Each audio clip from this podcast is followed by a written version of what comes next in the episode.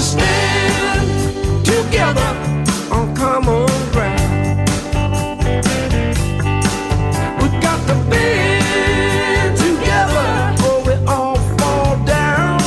Welcome to This is Civity. I'm Gina Baleria. Civity is a culture of deliberately engaging in relationships of respect and empathy with others who are different, moving people from us versus them to we all belong. To learn more, go to civity.org. In this episode, we talk with Monica Guzman, Senior Fellow for Public Practice at Braver Angels, and author of I Never Thought of It That Way How to Have Fearlessly Curious Conversations in Dangerously Divided Times. Monica at first dedicated her career to connecting people across differences through journalism, but then moved into the bridging space to find a more effective way to bring people together in relationship. Through it all, she's been driven by a deep curiosity about others and the stories that shape our lives and perspectives. I'm thrilled to have you here, Monica, so thank you so much for taking the time.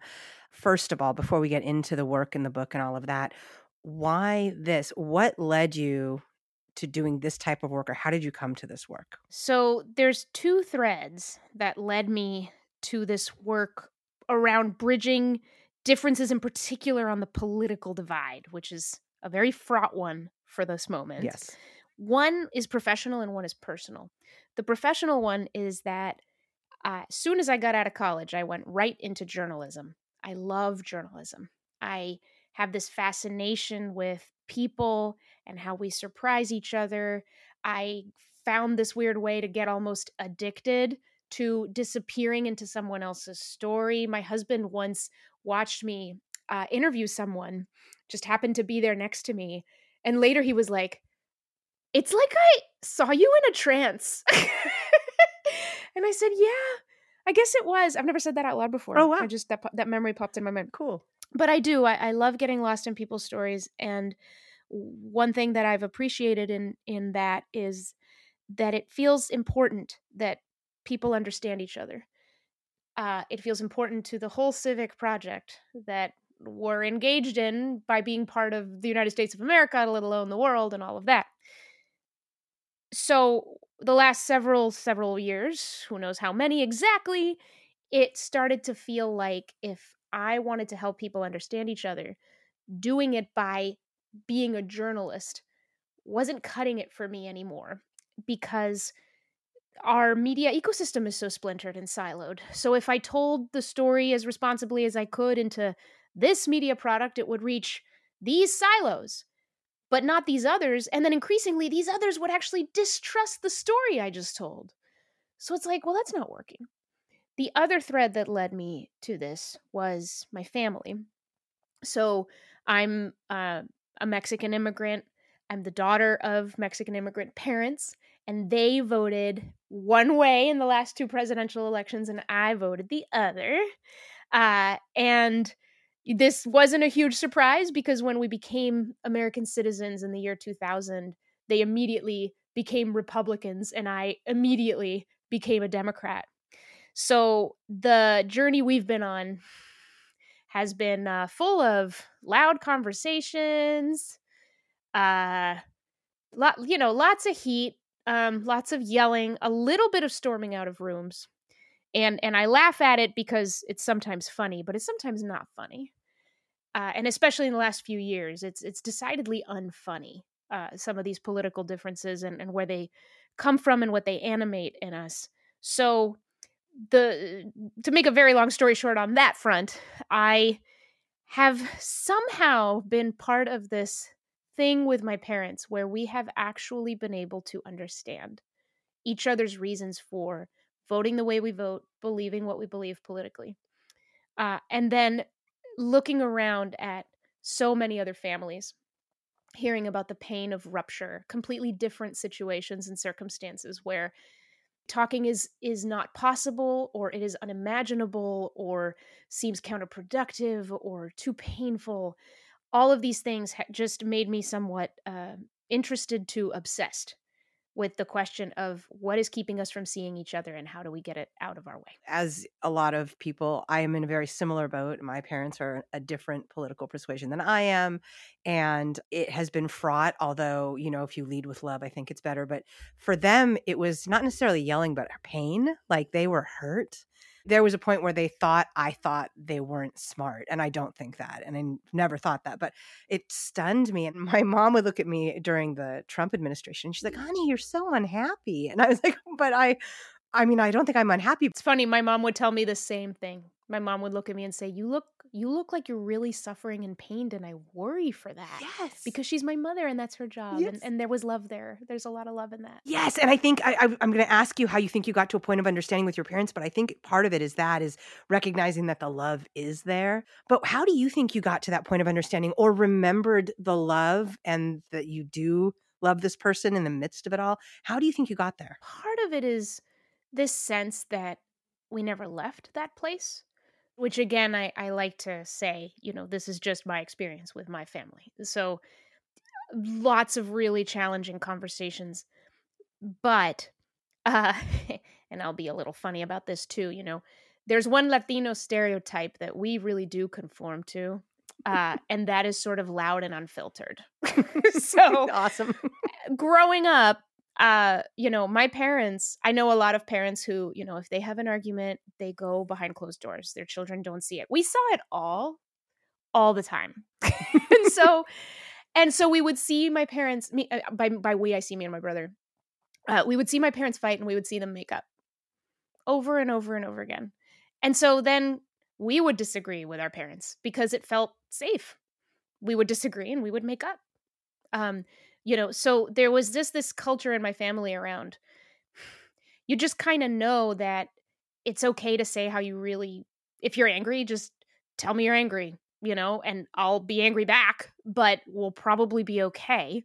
Uh, and you know, sometimes it got again pretty heated. Uh, and yet there was just something that just sort of always felt like it could contain that level of anger. And so when politics came around and became excruciating after the 2016 election, that kind of that joined that particular family culture that we had developed. And I know that for many families, you know, p- part of it is like there's this culture of of peace um, that is really difficult to suddenly bring in something really important to any of a number of the people in that family if they really care about a political issue, because there will not be peace. There will not be peace, and so is it handleable? And, if it's if it's newer for that group of people to try, it can feel so dangerous to the relationships. That's a big piece of it. Um, but one other thing I will say is because my parents and I talk about this all the time, and sometimes we've talked about it in public. And one thing that my dad keeps bringing up is even when we talk about politics, we don't just talk about politics. Like suddenly we'll we'll remember a memory of something, and my dad will go, "Remember when you were little and you did this?" And he'll pull out his phone, and he has done this ridiculous thing where he's actually organized all of our family photos going back to before I was born, and he's got it all digital. Digital. Look, look, look, and then so suddenly we were talking about Trump and Biden or whatever, and suddenly we're looking at me when I was three years old laughing. And like, I'm not saying it's always possible. Sometimes I'm like, hey, can we stick to what we're talking, you know?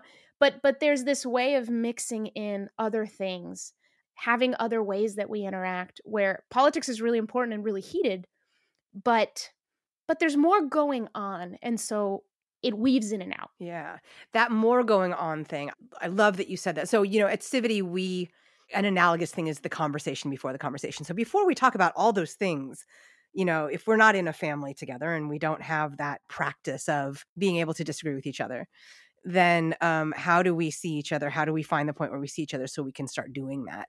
So, so when you talk about for us the conversation before the conversation, for you, like it's about more. It's not just the politics. There's other stories, other things. How does that play into the work you do now when you're trying to help people understand or bridge? The cutesy little rhyme I have in my head is relate before you debate. Ooh, Right? I love it. I Love love it. coming up with little rhyme. but basically, the idea there is we have such different lenses on the world. And when we come together and the first thing we do is share our opinions on a political issue, there there's nothing to tie it back to who we are and the journeys that we have walked. It can get very cerebral very quickly and it can get kind of up here in the clouds very quickly and when you're up there in the clouds stuff can get zany very quickly and you you start to just maneuver around the knots they're tying and untying you're getting in there and tying and untying the knots and pretty soon like it's all kind of vague and and what what it becomes is a proxy for i'm right. I matter more. My position matters more. You don't think i matter. So i'm going to just stay here and fight. And it doesn't even matter what you're really talking about. But when you're able to come together and see each other and you know see that's a person the things you can do to have the conversation before the conversation you can even have during the conversation. By doing something as simple as as you're explaining or you're trying to help the other person see your perspective on a tough issue you're not just giving them your reasons for believing it you're telling them a story of the path you walked to the view that you have and there is such a world of difference between those two things. If you give people reasons, they'll give you their reasons, and then you'll repeat your reasons, and then they'll repeat your reasons to you, except it'll be louder and louder and louder. But if you if you tell them a story from from who you are and what you've experienced, they can say, "Oh, okay, there's a way that we can accept someone else's path and the story that they've had without accepting the political conclusion that they've made." And that helps people feel heard and seen, which allows them to then hear you back. Um, I always say, like, people can only hear when they're heard, especially when there's suspicion, where there's distrust. So that's it. So the the conversation within the conversation, if you make it more about the people than just the ideas, then really what you're doing is unwrapping something of yourselves to each other and and that's really what we're doing when we're having a constructive conversation. That kind of harkens me back to what you said at the beginning when you talked about when you were a journalist how you would go into a trance while interviewing people. And then of course you've mentioned i really enjoyed when you said interested to obsessed with trying to get people to understand each other because i get that. And I wanted to ask you why do you think you were in such a trance? Why do you think other people's stories was something that that enraptured you so much? I mean, the first thing that comes up is I think it is so cool when people talk about the things that they love. And so the kind of journalism that I did, it was a lot of that. It was go talk to this person who started this club, you know, for Vespa riders around Seattle. Okay. Uh, you know, or this person who has ended up really fighting for this extraordinary cause you know, and the, the big question for me is what led her to be the person that has made such a difference in her community? What and I, and I come to that person going, what led you to make that? And so it's a detective story, it's a mystery. And usually the way that it gets dynamic and fun and profound is when I connect with the thing that they love, that drives them. You're you're helping me realize something actually, uh, like dots I had not really fully connected before. But really that's that's it. It's like we often want to, you know, we approach someone else and go, "I I think you hate this. I want to know why you hate this. There's something you hate." But what if you asked, "Is there something you love more? Is there something you love behind the thing that I think you hate?" We have this this assumption we make in our politics that if you oppose what I support, you must hate what I love.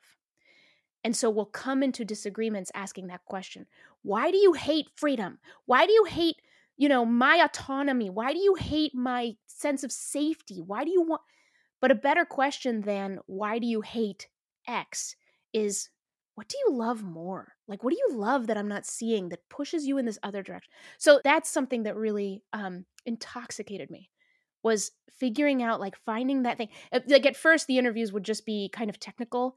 You know, it's this woman from the newspaper. She just wants to know about my, you know, gosh, I remember one of my first like front page stories when I was an intern in college was about a woman who made these beautiful glass lawn ornaments in Dover, New Hampshire.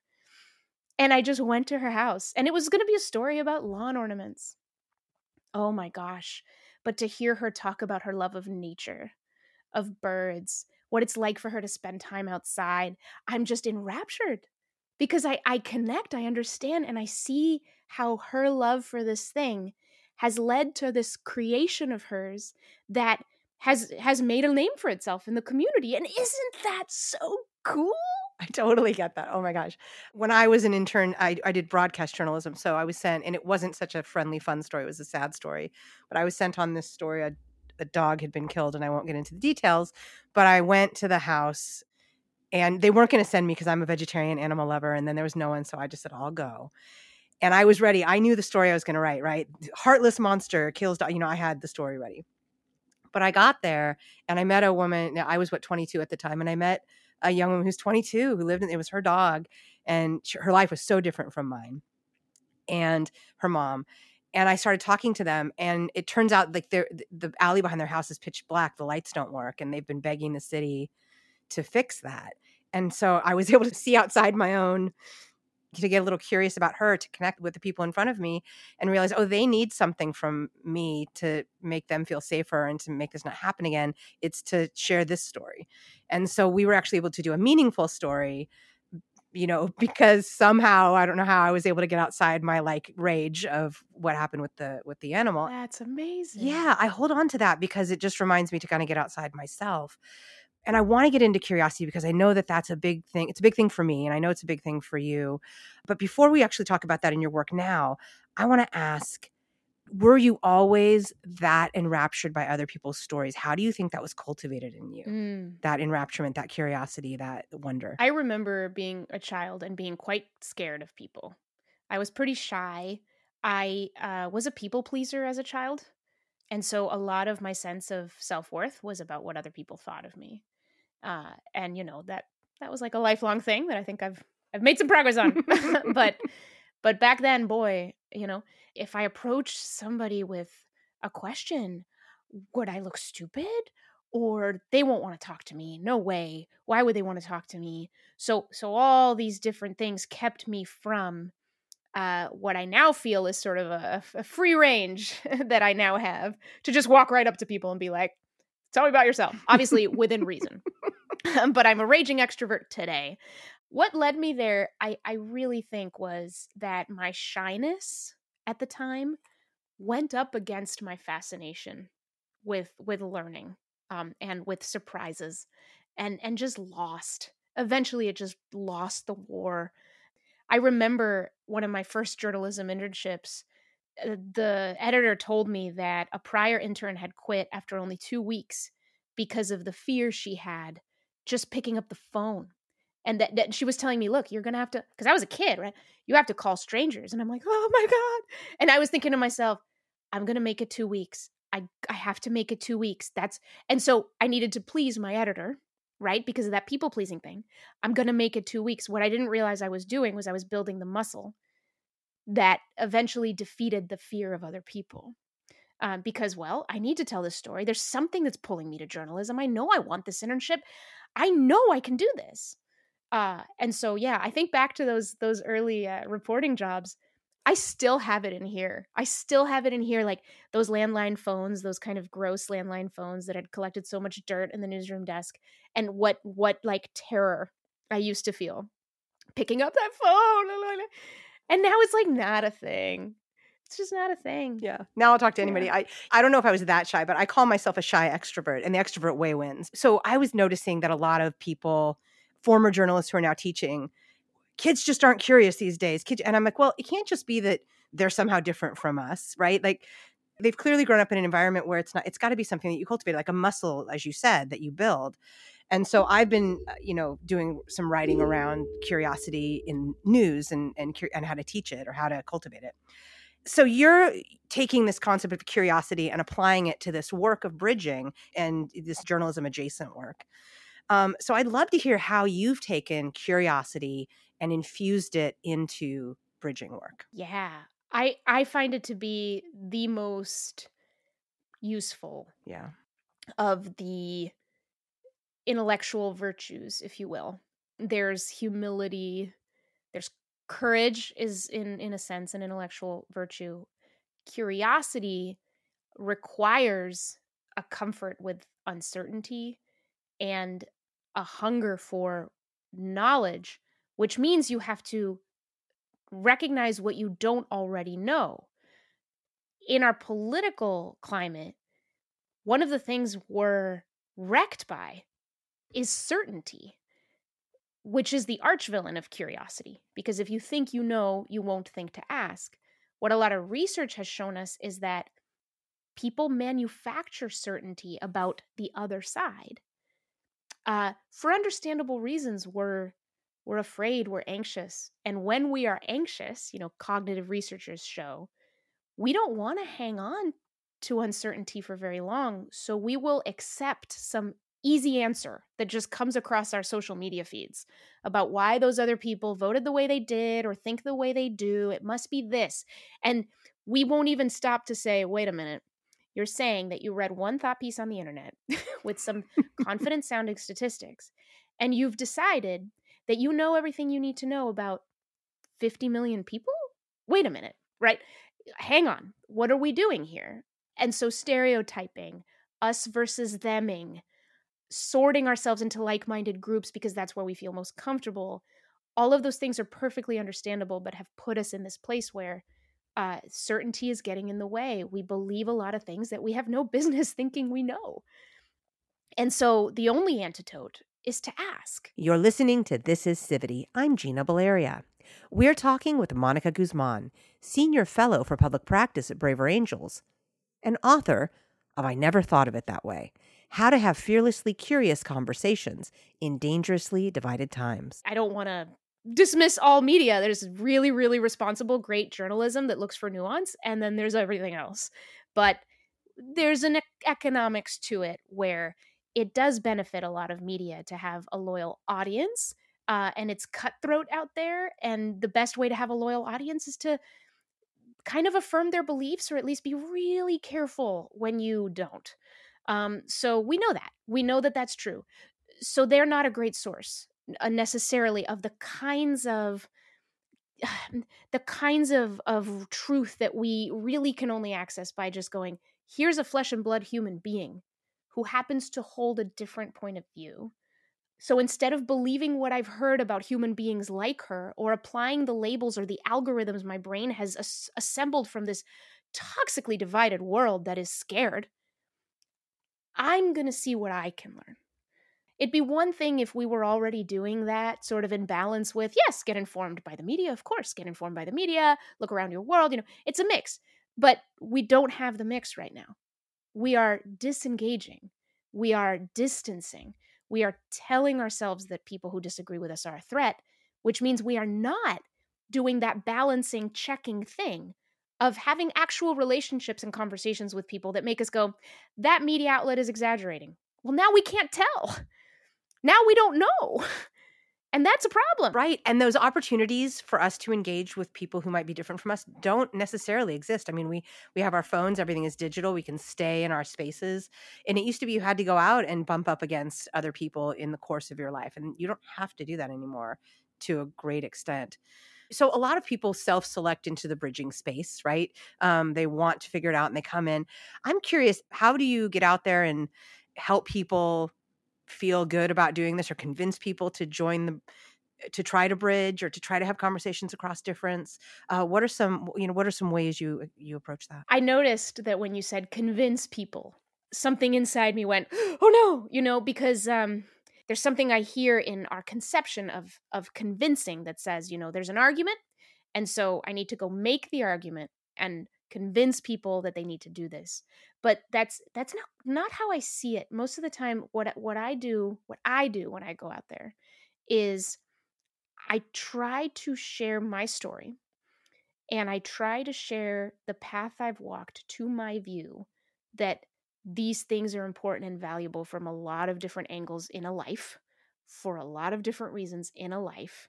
When i get asked you know inevitably um, some really difficult questions about the barriers people face to this in their own lives.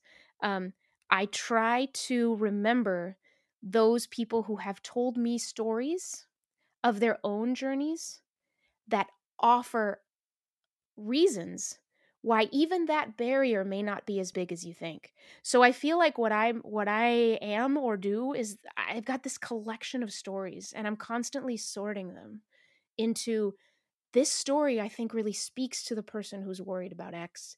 This story really speaks to the person who's worried about Y. Whether they're going to be convinced is not really my concern. All persuasion is self persuasion. Uh, to quote a friend and author, David McRaney, who wrote a book called How Minds Change. It's a phenomenal book. Uh, all persuasion is self persuasion. All I can offer is stories and frames. And I can try to offer it in a way that it will be received by a person who is who is afraid or has resistance. And then I very much doubt that right then when I said it, they're gonna be like, okay, great, I'm in. no, that's not how this works. Right.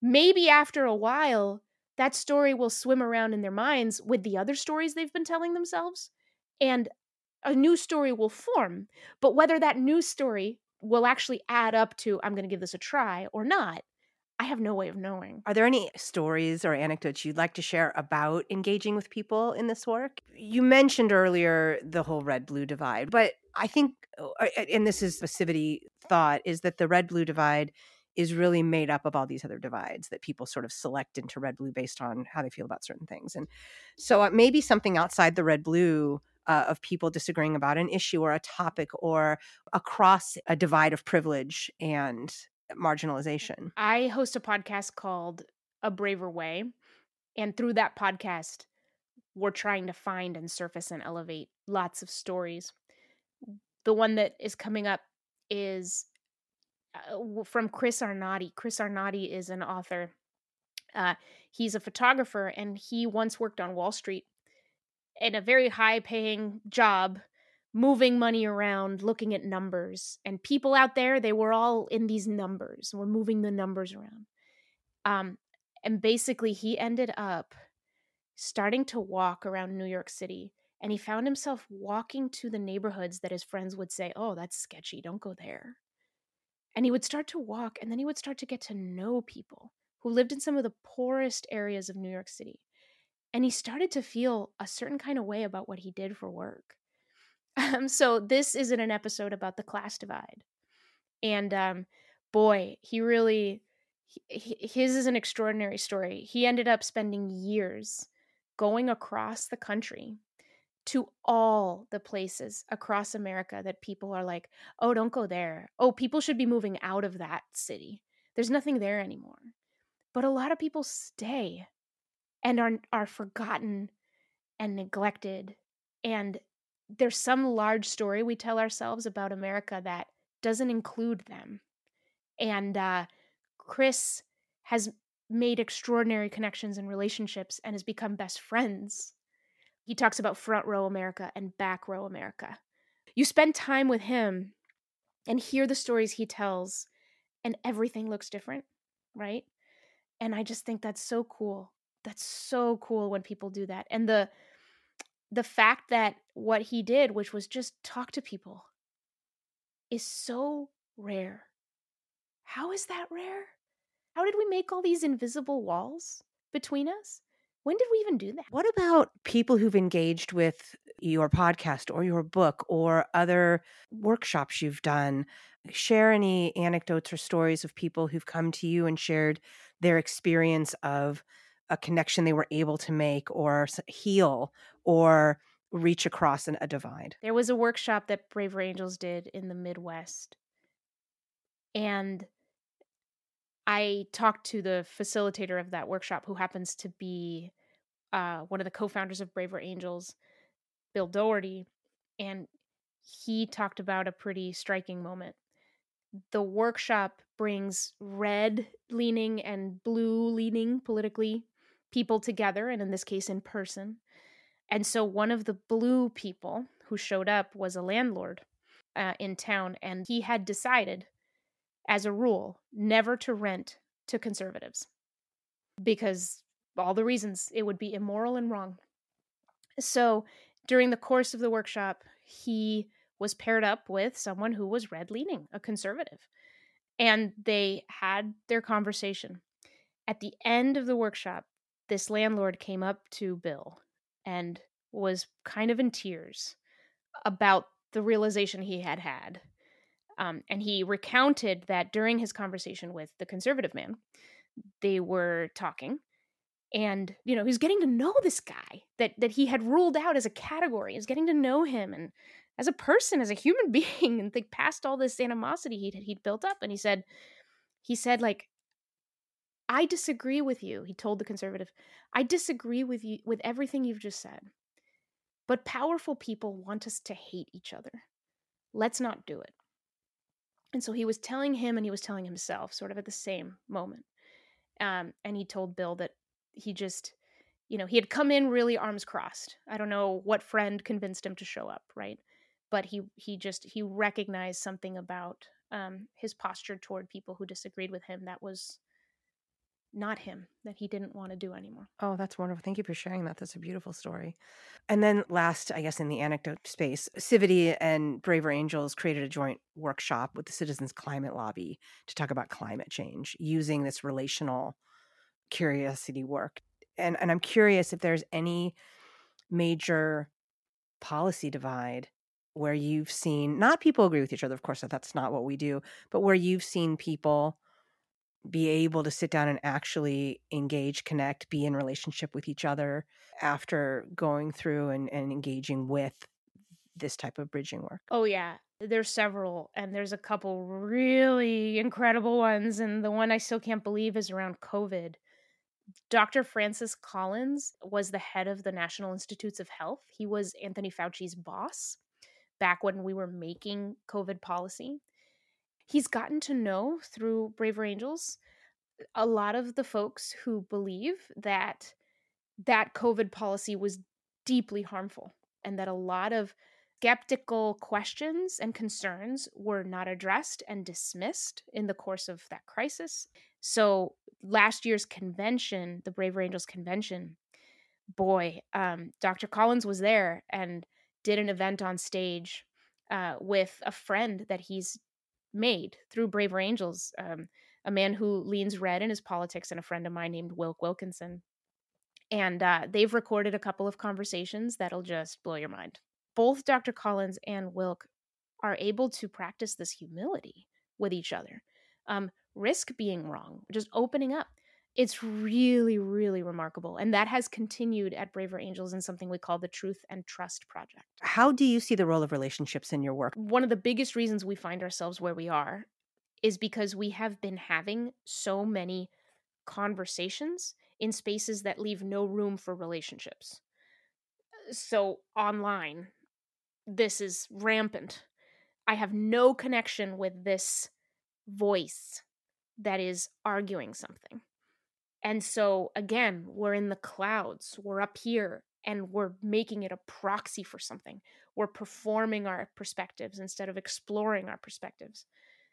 So, relationships are everything because relationship means I'm invested in you somehow, and you're invested in me somehow.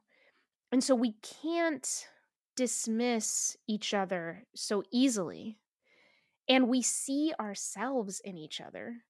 I just interviewed somebody recently who was giving me the perspective of, and I think he put it really well, that when you are walking into the room with someone who may really disagree with you, in this case, he is someone who really doesn't like guns and the politics of, of guns are really scary to him. He doesn't want to hold a gun. And he's meeting an Olympic trap shooter who's going to teach him how to do this and he knows the politics are really different but he was talking about you know i came in and they were so welcoming he said. They were so welcoming that the story in my head took a back seat to the story of us in that moment of of friendly welcoming of oh my god and you know and is she the female john wick? Like cool i get to hang out with the female john wick like all of a sudden everything looks different you know and this gun that was so scary may not be so scary right now because I'm in relationship with this woman whose story about guns is is actually positive and really cool and from a tradition of hunting in Alabama and all these amazing things. So yeah, it's uh, relationship is what allows us, I think, to you know look at somebody else's story as good and meaningful, even if it is not our story, and and maybe it allows us to edit the larger story that contains us all and i feel like i need to credit him um, he's uh, baratunde thurston and he'll be one of the um, interviews in our new season of the podcast. The larger story that contains us all i love that and that sort of phases into my next question is the importance of bridging work and how you can weave bridging into some of these larger spaces. You know earlier we talked about journalism and that lack of trust and and now there's I, I know you've been involved with participatory journalism i believe. How do we maybe apply some of these bridging relational curiosity focused uh, tenets or practices or lessons into ecosystems where we're also trying to build trust in media and in a lot of other spaces, applying curiosity to language is really important. Uh, language becomes a battleground in times like this. What I call, you know, reproductive rights, you know, you may call something very different if you don't believe that abortion should be legal, for example. You know, is it a fetus? Is it an unborn child? Depending on what you call it in in your article, you might be sending signals to people about whose view you find natural. Natural enough to just call it that. But what we name issues, what we name the objects of our political debates, how we frame those issues is everything. And so, unfortunately, language has become such a battleground and things have moved so quickly that I think a lot of a lot of folks in media who did not intend to begin to carve people out of their coverage did. And they did not intend to do it. How curiosity comes into that is really looking at the names of our issues, really looking at the labels we put. Because look, we need language, we need words so that we can grip concepts and do something with them. Um, but sometimes the right thing to do is take a step back and describe the thing instead of trying to pick one of a battleground of names. You know, um, sometimes you use both names. Uh, and I, I think of um, two folks at Braver Angels, a, a red leaning and a blue leaning woman who did this incredible exercise and realized that if they wanted to talk about the the stuff that was concerning them around elections, they needed to call it voter what did they had call it? Voter security slash election integrity.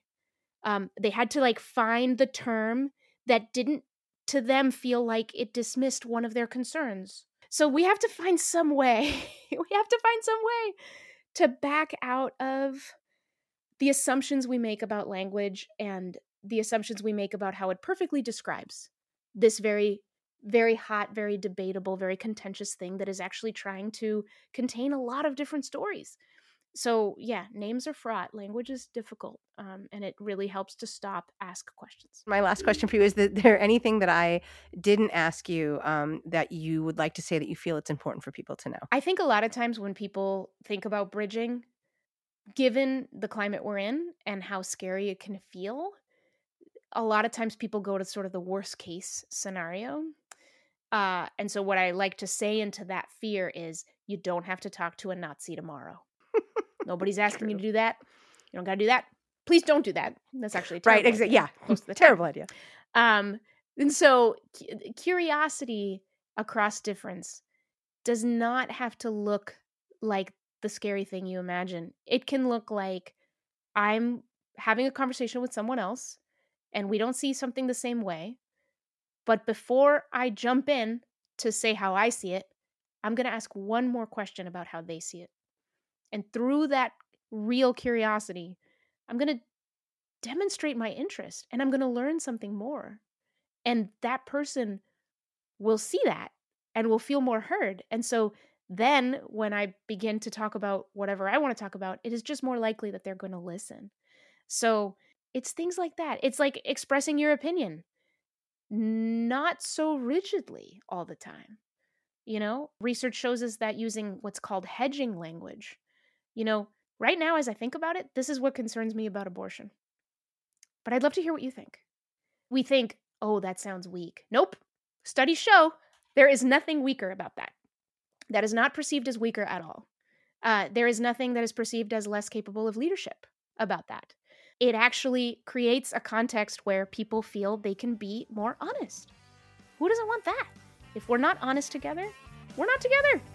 so let's get honest. Thank you so much. I am so grateful to you for taking the time. Thank you to my guest, Monica Guzman, Senior Fellow for Public Practice at Braver Angels, and author of I Never Thought of It That Way How to Have Fearlessly Curious Conversations in Dangerously Divided Times. Inclusivity is a culture of deliberately engaging in relationships of respect and empathy with others who are different, moving people from us versus them to we all belong. To learn more, go to civity.org. Left, right, black or white, we all dream about the same things tonight. Let's wake up, people, it's time to build a brand new day. Snake. stay.